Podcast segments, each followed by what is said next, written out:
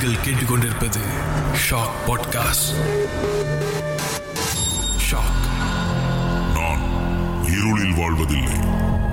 இருள் எண்ணில் வாழ்கிறது. இது லிங்கேஸ்வரனின் பேய் டைரி சீசன் டூ. வணக்கம். மீண்டும் லிங்கேஸ்வரன் மணியம். பேய் டைரி சீசன் டூ. ஒவ்வொரு முறையும் ஒருவரை நான் சந்திக்கும் பொழுது அது நேரடியாக இருக்கலாம். இல்லை ஒரு சமூக வலைத்தளமாக இருக்கலாம். ஏதோ ஒரு விஷயத்தை பேசத் தொடங்கி ஏதோ ஒரு விஷயத்தில் முடியும் பொழுது பேசி அந்த ஒரு குறிப்பிட்ட நேரத்தில் குறைஞ்சது ஒரு பேய் கதையாவது பேசியிருப்போம். பலருடைய கதைகளை கேட்டிருக்கேன். பலருடைய கதைகளை மற்ற ஒரு சிலரிடம் பகிர்ந்திருக்கிறேன் மற்ற ஒரு சிலரிடம் பகிர்ந்து கொண்டிருக்கிறேன் என்னுடைய கல்லூரியில் நான் படிக்கும் பொழுது எனக்கு ஏற்பட்ட ஒரு அமானுஷ்யமான ஒரு பேய் கதைன்னு கூட சொல்லலாம். அப்படி ஒரு பாதிப்பு எனக்கு ஏற்பட்டிருக்கு. இதை வந்து பல இடங்களில் பகிர்ந்துக்கணும் அப்படி நான் நினச்சிருக்கும் பொழுது வாய்ப்பு எனக்கு கிடைக்கல. அப்படி ஒரு அற்புதமான வாய்ப்பு இந்த பேய் டைரி சீசன் டூவில் கிடச்சிருக்கு. அதை நான் இப்பொழுது பயன்படுத்தி கொள்ளப் போகிறேன். நெகிரி சம்பிலான் அங்கே ஒரு முக்கியமான ஒரு சின்ன நகரம் ஒரு சின்ன டவுன் அங்கே தான் நான் படித்தேன் என்னுடைய டிப்ளமா என்னுடைய டிகிரி அங்கே தான் நான் முடித்தேன் வழக்கம் போல தான் எந்த காலேஜுக்கு போனாலும் எந்த ஹாஸ்டலுக்கு போனாலும் எந்த யூனிவர்சிட்டிக்கு போனாலும் எந்த ரூமுக்கு நம்ம தங்குறதுக்கு போனாலும் சரி கண்டிப்பாக அங்கே ஒரு பேய் கதை இருக்கும். அதற்கு காரணம் அங்கே நடந்த சம்பவம் அப்படின்னு மட்டும் இல்லை நம்மளுடைய மனதைரியம் எந்த அளவுக்கு ஆழமாக இருக்குது அப்படின்றத நமக்கு முன்னாடியே இருக்கிற சீனியர்ஸ் பார்க்கணுன்னு ஆசைப்படுவாங்க. அந்த மாதிரி என்னுடைய சீனியர்ஸும் அப்படி ஒரு முயற்சி எடுத்தாங்க. எல்லா கதைகளையும் எல்லா பகடி வதைகளையும் கடந்து நான் என்னுடைய ஹாஸ்டல் ரூமில் தான் தங்கியிருந்தேன். என்னுடைய கல்லூரியாக இருக்கட்டும் என்னுடைய ஹாஸ்டலாக இருக்கட்டும் ஒரு அழகான கல்லூரின்னு சொல்லலாம். அண்மையில் ரொம்ப பிரபலமாக பேசப்பட்ட வரவேற்பு பெற்ற ஒரு சீரீஸ் என்னுடைய கல்லூரியில் தான் எடுத்திருந்தாங்க. அந்த கல்லூரியை சுற்றி நிறைய தோப்பு தோட்டம் நிறைய இருக்குது ரப்பர் தோட்டம் இருக்குது பழத்தோட்டங்கள் இருக்குது டூரியான் ட்ராகன் ஃப்ரூட் இப்படி பல தோப்புகள் இருக்குது அந்த தோப்புக்கு நடுவில் இருக்கிற ஒரு பெரிய அகண்ட நிலப்பரப்பு கொண்டது என்னுடைய நான் படித்த என்னுடைய கல்லூரி. நான் கல்லூரியில் நுழைந்த முதல் நாள் தொடங்கி என்னுடைய படிப்பு முடிந்த அந்த கல்லூரியிலிருந்து நான் வெளியாகும் வரை நான் ஒரே அறையில் தான் தங்கியிருந்தேன். என்னுடைய ஹாஸ்டல் மெயின் ஸ்ட்ரீட்டில் முதல் கட்டிடம் முதல் பில்டிங். அந்த முதல் பில்டிங்கில் மூணாவது மாடி என்னுடைய ரூம் அந்த ரூமில் நான் தங்கியிருக்கும் பொழுது பல கட்டுக்கதைகள் கேள்விப்பட்டிருக்கேன். ஆனால் எதையும் நான் அனுபவித்தது கிடையாது. யாராவது பேய் கதை சொன்னாங்கன்னா இந்த அனுபவம் இப்படி இருந்ததா? அப்படின்ற ஒரு கற்பனை எனக்குள்ளே எப்பொழுதுமே எழுந்து வரும். ஆனால் அதற்காக நான் பயந்தது கிடையாது.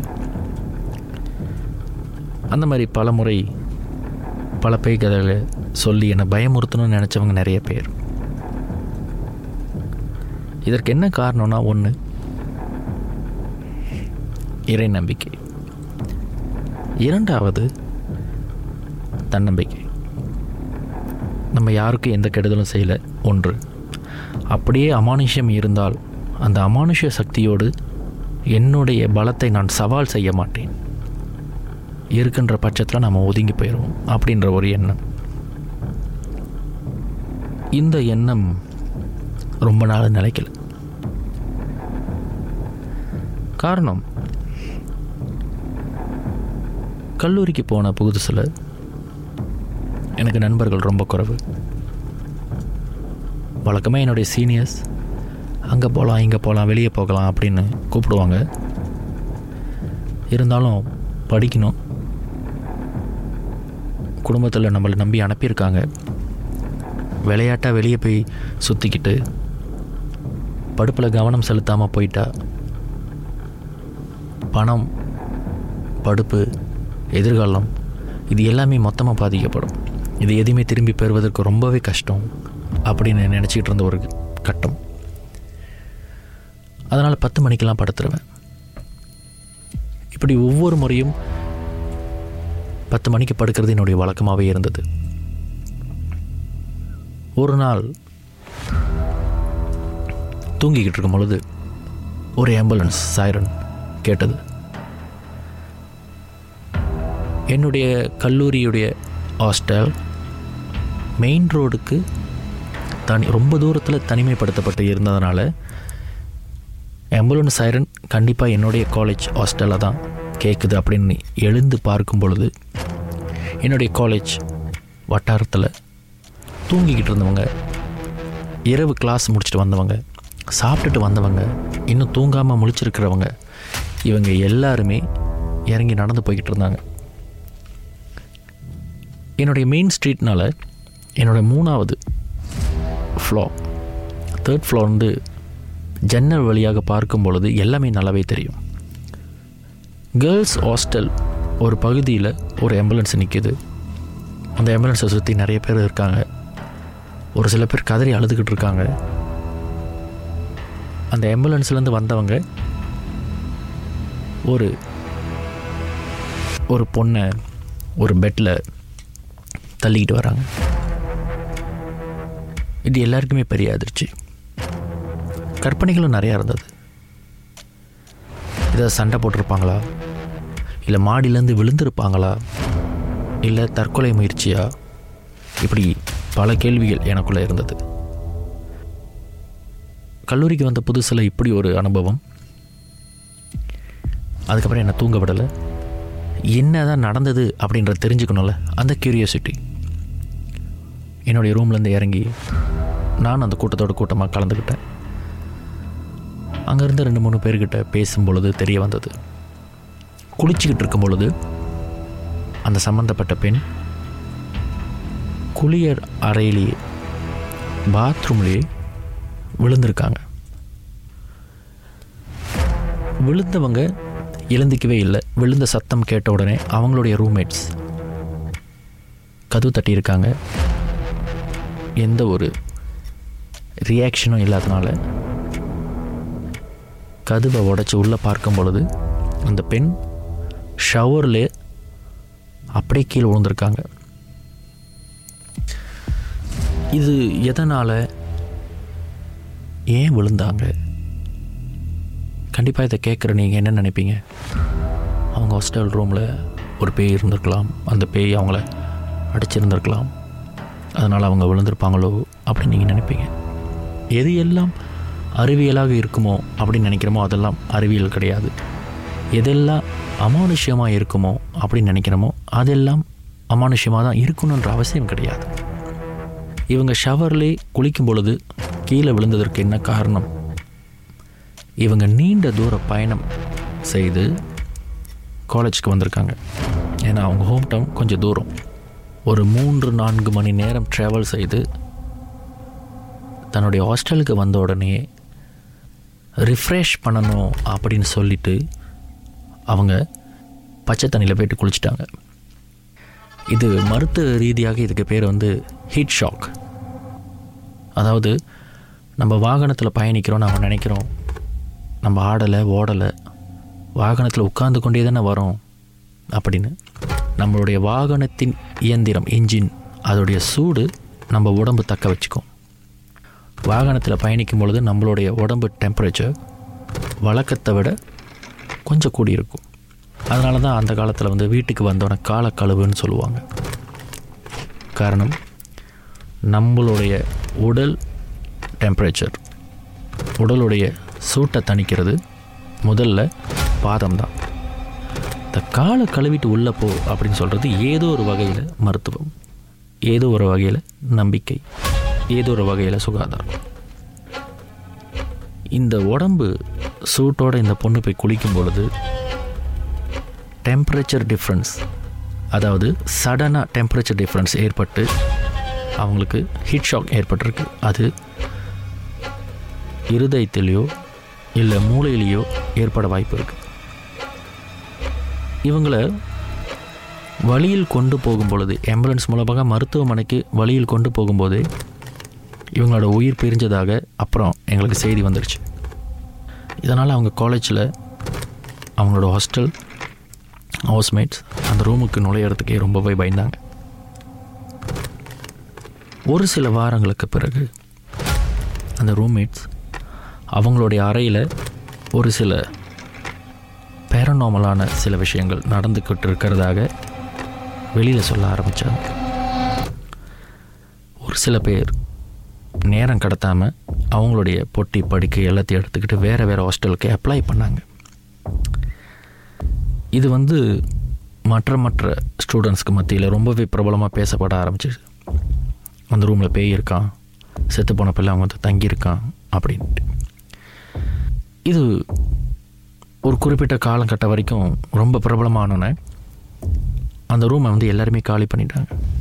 பிறகு ஒரு முறை உண்மையாகவே அந்த ரூமில் சில அமானுஷங்கள் நடக்குது அப்படின்னு உறுதி செய்யப்பட்ட பிறகு அந்த ரூமில் இருக்கிறது நல்லதோ கெட்டதோ இறந்த ஆத்மாவோ இல்லை வேறு எதுவோ வந்து தங்கியிருக்க வாய்ப்பு இருக்குது அப்படின்னு முடிவு செஞ்சு அந்த ரூமில் ஒரு சின்ன பூஜை செய்யலாம் அப்படின்னு சொல்லிட்டு முடிவெடுத்துட்டாங்க. ஆனால் ஒரு ஹாஸ்டல் ரூமில் ஏதோ ஒரு மந்திரமோ ஜபமோ இது செய்து அந்த ரூம்லேருந்து இருக்கக்கூடாத ஏதோ ஒரு சக்தியை விரட்டுறோம் அப்படின்ற விஷயம் மாணவர்கள் மத்தியில் ஏதோ ஒரு பயம் கொடுக்கும்னு சொல்லிட்டு ஒன்றும் இல்லைன்னு மூடி மறைச்சிட்டு பிறகு செமஸ்டர் பிரேக் வரும்பொழுது இந்த பூஜையை செய்யணும் அப்படின்னு முடிவு பண்ணியிருக்காங்க. இது எனக்கு தெரியாது. ஒவ்வொரு முறையும் செமஸ்டர் பிரேக்குக்கு எல்லா ஸ்டூடெண்ட்ஸும் அவங்கவுங்க வீட்டுக்கு போயிடுவாங்க குறிப்பாக நார்த்தில் இருக்கிறவங்க சரி சவுத்தில் இருக்கிறவங்களும் சரி முடிஞ்சால் அவங்க வீட்டுக்கு போக தான் பார்ப்பாங்க. நான் வந்து ஹாஸ்டல் லைஃப் அனுபவிக்கணும். ஹாஸ்டலில் இருந்தால் தனிமை இருக்கும். நான் தனிமையை ரொம்ப விரும்புவேன். அதனால் தனிமையில் இருந்தால் நிறைய விஷயம் சிந்திக்கலாம் நிறைய விஷயம் படிக்கலாம் அப்படின்ற எண்ணத்தோடு நான் ஹோம் டவுனுக்கு போகல. இது எங்கே போய் முடிஞ்சதுன்னா இந்த ஹாஸ்டல் ரூமில் செய்யப்பட்ட ஒரு சில பிரார்த்தனை ஒரு சில பூஜைகள் ஏதோ ஒரு சக்தியை நான் தங்கி இருந்த என்னுடைய ஹாஸ்டல் மூன்று அறையில் ஒரு அறையில் வந்து தங்க வச்சிருச்சு. இதுவும் எனக்கு தெரியாது. அந்த செமஸ்டர் பிரேக் முடிஞ்சு அதாவது இந்த பூஜை நடந்து முடிந்த பிறகு ஒவ்வொரு இரவு மணி பத்து இல்லை அதற்கு மேல் என்னுடைய அப்பார்ட்மெண்ட்டில் மல்லிகைப்பூ வாசனை அடிக்கும். என்னுடைய டேக்கம் பவுடராக இருக்கட்டும் என்னுடைய பர்ஃப்யூமாக இருக்கட்டும் எதுவுமே ஜஸ்மின் பவுடர் இல்லை. என்னுடைய ஷாம்புவாக இருக்கட்டும் என்னோடய சோப்பாக இருக்கட்டும் இது எதுவுமே மல்லிகைப்பூ வாசம் கிடையாது. இதை நான் உறுதி செஞ்சுக்கிட்டேன். சரியாக பத்து மணிக்கு மேலே என்னோடய அறையில் நான் எங்கே இருந்தாலும் சரி பக்கத்தில் மல்லிகைப்பூ செடி வச்ச மாதிரி என்னால் மல்லிகைப்பூ வாசனையை ஃபீல் பண்ண முடியும். ஒருவேளை நம்மளுடைய ஹாஸ்டலை சுற்றி ஏதாவது மல்லிகைப்பூ தோட்டம் இருக்கா அப்படின்ற ஒரு க்ரியோசிட்டியோட என்னை சுற்றி இருக்கிற மற்ற மற்ற ஸ்டூடெண்ட்டை கேட்டேன். அங்கே இருக்கிற செக்யூரிட்டி ஒரு நாலு பேர் இருப்பாங்க. அவங்கள்ட்டையும் கேட்டேன். தெரியல இருக்கலாம். சில பேர் இல்லை. இது எல்லாம் தோட்டம் தான். பழத்தோட்டம். அந்த மாதிரி தான் இருக்கும். பூத்தோட்டம் கிடையாது அப்படின்னு உறுதியாக சொல்லிட்டாங்க. இது வந்து எனக்கு இன்னும் கிரியோசிட்டி அதிகமாகிடுச்சு சம்மந்தமே இல்லாமல் மல்லிகைப்பூ வாசனை. அதற்கு என்ன காரணம் வேணாலும் இருக்கலாம். ஆனால் ஒரே ஒரு கேள்வி. அது ஏன் சரியாக பத்து மணிக்கு மேலே? அது ஏன் மல்லிகைப்பூ வாசனை சரியாக பத்து மணிக்கு மேலே? இந்த கேள்வி எனக்கு ரொம்ப கியூரியஸாக இருந்தது. அந்த வாசனையை நான் ஸ்மெல் பண்ணி அந்த வாசனை எங்கேருந்து வருது அப்படின்றதுக்காக மோப்பம் பிடிப்பேன். நான் மோப்பம் பிடிக்க ஆரம்பித்தோன்னே அந்த வாசனை கொஞ்சம் கொஞ்சமாக காணாமல் போயிடும். இரவு தூங்கிக்கிட்டு இருக்கும்போது இரண்டு மணிக்கு அதே வாசனை மீண்டும் வரும். என்னுடைய கனவு ரொம்பவே டிஸ்டர்பன்ஸாக இருக்கும். என்னை நானே கனவுல பார்ப்பேன். அப்படிப்பட்ட கனவு. என்னுடைய ஹாஸ்டல் ரூம்குள்ளே மழை பெய்யும். அப்படி ஒரு கனவு.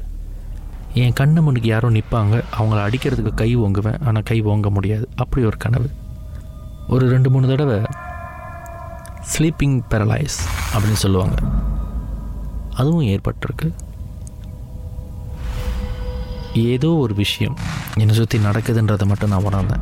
ஆனால் அது என்ன? அதுலேருந்து எப்படி வெளியாக வருது அப்படின்றது மட்டும் எனக்கு தெரியல. இதனால் நான் நைட் பத்து மணிக்கு மேலே முடிஞ்ச அளவுக்கு என்னுடைய ஹாஸ்டல் ரூமில் இருக்க மாட்டேன். காரணம் என்னுடைய ஹாஸ்டல் ரூமில் நான் மட்டும்தான் இருந்தேன். என்னுடைய ஹாஸ்டல் சுற்றி இருக்கிற ஏதாவது ஒரு சாப்பாடு கடையில் இல்லை ஏதோ ஒரு பகிர் கடையில் உட்காந்துருப்பேன் அதுக்கப்புறம் கொஞ்சம் கொஞ்சமாக நண்பர்களை சேர்க்க ஆரம்பிக்கும் பொழுது ஒரு மலாய் நண்பர் அவர் வந்து சீலா சிக்கா அப்படின்ற சீலாட் கலையை வந்து கற்றுக் கொடுப்பார். அப்போ அவர்கிட்ட இதை விஷயத்த சொல்லி பார்த்தேன் அப்போ அவர் சொன்னார் இருக்க வாய்ப்பு இல்லை இது கண்டிப்பாக ஏதாவது ஒரு சாதாரணமான விஷயமாக தான் இருக்கும். அப்படின்னு. நான் இந்த பத்து மணிக்கு மேலே நடக்கிற விஷயத்த சொன்னேன். அவர் சரி நான் ரூமுக்கு வந்து பார்க்குறேன்னு சொல்லி சும்மா ஒரு தடவை வந்தார். அவர் வரும்பொழுது மணி ஒன்று நள்ளிரவு ஒன் என்னுடைய அப்பார்ட்மெண்ட் கதவை பார்த்தோன்னே சொல்லிட்டாரு. உன்னை தவிர ரூமில் இன்னொரு ஆள் இருக்காங்க அப்படின்னு. இது வந்து எந்த அளவுக்கு நான் நம்பலாம் எந்த அளவுக்கு நான் நம்பக்கூடாதுன்னு எனக்கு தெரில அவர் சொல்லிவிட்டு ஒன்றும் பயப்படாத அது ஒன்று ஒன்றும் செய்யாது அப்படின்ட்டு சிரிச்சுட்டு போயிட்டார். நான் என்ன நினச்சிக்கிட்டேன்னா சும்மா விளையாடுறாரு. ஒன்று இருக்குன்னா ஏன் உள்ளுக்கு வரல? அப்போ இல்லை. சும்மா அப்படி சொல்லிவிட்டு விளையாட்டா? அவர் பாட்டுக்கு போகிறாரு அப்போ இருக்குன்னு ஒரு ஜோக் சொல்லிவிட்டு இல்லைன்றனால தான் போகிறாரு அப்படின்ற ஒரு முடிவுக்கு நான் வந்துட்டேன். ஒரு முறை பலத்த மலை. அந்த பலத்த மலையில் சாப்பாடு வாங்கிட்டு நான் ரூமுக்கு வரேன். நான் ரூம் கதவு திறக்கும் பொழுது ஏதோ ஒரு வெள்ளை உருவம். அது நின்றிருந்த இடத்துல இருந்து வேகமாக இன்னொரு அறைக்கு வேகமாக பறக்கிறத நான் பார்த்தேன். அது இல்லுஷனாக கூட இருக்கலாம் டெலிஷனாக கூட இருக்கலாம். அதை உறுதி செய்வதற்காக நான் என்னை நானே தைரியப்படுத்திக்கிட்டு ஒரு வகையில் கோபமும் இருந்துச்சு. யார் நீ? என்னவா இருப்ப? எதுக்கு என்ன பூலி பண்ணுற அப்படின்னு அது போன அந்த கதவை திறந்து பார்த்தேன். சத்தம் போட்டேன். அப்போ திரும்ப இந்த விஷயத்தை வந்து அதே மலையகாரரிடம் சொன்னேன். அவர் திரும்ப அதான் சொன்னார். அது அங்கே தான் இருக்குது ஆனால் அது ஒன்று எந்த தொந்தரவும் செய்யாது. அதுக்கு குடி இருக்கிறதுக்கு இடம் இல்லை. ஒன்றை தொந்தரவு பண்ணக்கூடாதுன்றதுக்காகத்தான் அது இன்னொரு ரூமில் தனியாக இருக்குது ஆனால் அதுக்கு தனிமை ரொம்ப வலிக்குது. அதனால் இந்த எனர்ஜி எல்லாம் ஓய்ஞ்சு போகிற நேரம் எல்லோரும் தூங்குகிற நேரம் இந்த மாதிரி நேரத்தில் அது உன்னோட பழக ஆசைப்பட்டு உன்னுடைய வருது உன்னை நெருங்கி வருது அப்படின்னு சொன்னார். அந்த மாதிரி நெருங்கி வரும்பொழுது உன்னால் ஸ்மெல் பண்ண முடிஞ்சது தான் அந்த ஜஸ்மின் வாசனை. அப்போ நான் ஒரு கேள்வி கேட்டேன். ஏன் ஜஸ்மின் வாசனை? இந்த கேள்வி எல்லாருக்குமே இருக்கும். ஏன் பேய் வந்தால் ஜஸ்மின் வாசனை அடிக்குது? ஏன் மல்லிகைப்பூ வாசனை அடிக்குது? சில பேர் அதை நகைச்சுவையை கூட கண்ட்ரோல் பண்ணுவாங்க. இந்த மாதிரி அமானுஷங்கள் ஏன் மல்லிகைப்பூ வாசனையில் வருது அப்படின்றத இந்த எபிசோடோட முடிவில் நான் சொல்கிறேன் ஏன் அறைக்கு வந்தவர் எந்த அறையில் அது குடியிருக்கு அப்படின்னு சொன்னாரோ அந்த அறைக்கு முன்னே அமர்ந்து அந்த அறையுடைய கதவை திறந்து அதை அழைச்சார். என் கண்ணுக்கு எதுவும் தெரியல. ஆனால் அழைச்சி அதுக்கிட்ட பேசினார். பேசிக்கிட்டு இருந்தவர் திடீர்னு ரத்தம் வஞ்சி எடுத்தார். ரொம்ப இல்லை கொஞ்சம். நான் வந்து அவருக்கு டிஷ்யூ துணி ஏதாவது எடுத்து கொடுக்கலான்னு எழுந்திக்கும் பொழுது நீ எங்கேயும் எழுந்திக்காத. நான் கட்டு கட்டியிருக்கேன். அந்த கட்டுக்குள்ளே தான் நீங்கள் இருக்கணும். இது நல்லதா கெட்டதா? இதோடைய நோக்கம் என்ன? அப்படின்றது என்னால் ஷோராக சொல்ல முடியல. அதனால் இந்த கட்டிலேருந்து வெளியாகக்கூடாது. என்ன நடந்தாலும் இங்கேயே இரு அப்படின்னு சொன்னோன்னே அவருடைய பேச்சுக்கு கட்டுப்பட்டு நான் அங்கேயே உட்காந்துட்டேன். அவ்வளோ பெரிய ரூமில் நாங்கள் ரெண்டு பேர் தான் இருக்கிறோம் ஏதோ ஒரு சில வார்த்தைகள் மந்திரம் மாதிரி சொன்னார். தன்னுடைய நெஞ்சுக்கிட்ட வச்சு எதையோ தூவுற மாதிரி பாவனைகள் செஞ்சார். அதில் எது உண்மை எது பாசாங்கு எது பொய் எது பகுத்தறிவுக்கும் அப்பாற்பட்ட விஞ்ஞானம். எனக்கு தெரியாது. ஆனால் அதற்கப்புறம் அந்த மல்லிகைப்பூ வாசனை எனக்கு வரல. மல்லிகைப்பூ. ஏன் மல்லிகைப்பூ வாசனை? இது பலருடைய கேள்வி. பல பேருக்கு இதில் சந்தேகம் இருக்குது பல பேருக்கு இதில் நகைச்சுவை இருக்குது கிண்டல் இருக்குது கேலி இருக்குது திகில் அப்படின்ற ஒரு நிகழ்ச்சியை நான் வழி நடத்தும் பொழுது எப்போ பாரு பேய் இருக்குது பிசாசு இருக்குது அது இருக்குது இது இருக்குன்னு மக்களை பயமுறுத்தாமல் இந்த அமானுஷங்களை பற்றி வரலாறு என்ன சொல்லுது? அறிவியல் என்ன சொல்லுது? ஆன்மீகம் என்ன சொல்லுது? சமயம் என்ன சொல்லுது? மற்ற மற்ற மதங்கள் என்ன சொல்லுதுன்னு பெரிய ஒரு ஆராய்ச்சி ஒரு சில டுட்டோரியல் கிளாஸஸ் என்னுடைய சொந்த முயற்சியில் நான் பயின்றுக்கிட்டேன் ஏன் மல்லிகைப்பூ? மல்லிகைப்பூ மட்டும் இல்லை நிறைய கேள்விப்பட்டிருப்பீங்க. ஆலமரம் மாங்காய் மரம். இந்த மாதிரி அடர்த்தியாக வளரக்கூடிய வாழை மரம் ஆழம் விழுது எது எல்லாம் அடர்த்தியாக வளரக்கூடிய செடி கொடி மரமோ அதெல்லாம் இது போன்ற அமானுஷங்களின் பலமாக அமையும். இது சும்மா ஒரு படத்துக்காக எடுக்கப்படுற திரைப்படத்துக்காக எடுக்கப்படுற ஒரு கதையாகவோ இல்லை. இது அறிவியல் பூர்வமாக நிரூபிக்கப்பட்டது. எது எல்லாம் அடர்த்தியாக வளருதோ அந்த அடர்த்தியோடு குடியிருக்க விரும்புகிற அமானுஷங்கள் இவை. அதில் ஒரு அடர்த்தியான செடி இந்த மல்லிகை. அதனால் அந்த மல்லிகையில் குடியிருக்க விரும்புகிற ஒரு ஆத்மா இல்லை குடியிருக்கிற ஒரு ஆத்மா நம்மை நோக்கி வரும்பொழுது அந்த ஆத்மாவுக்கு அந்த வாசனை இருக்கும்.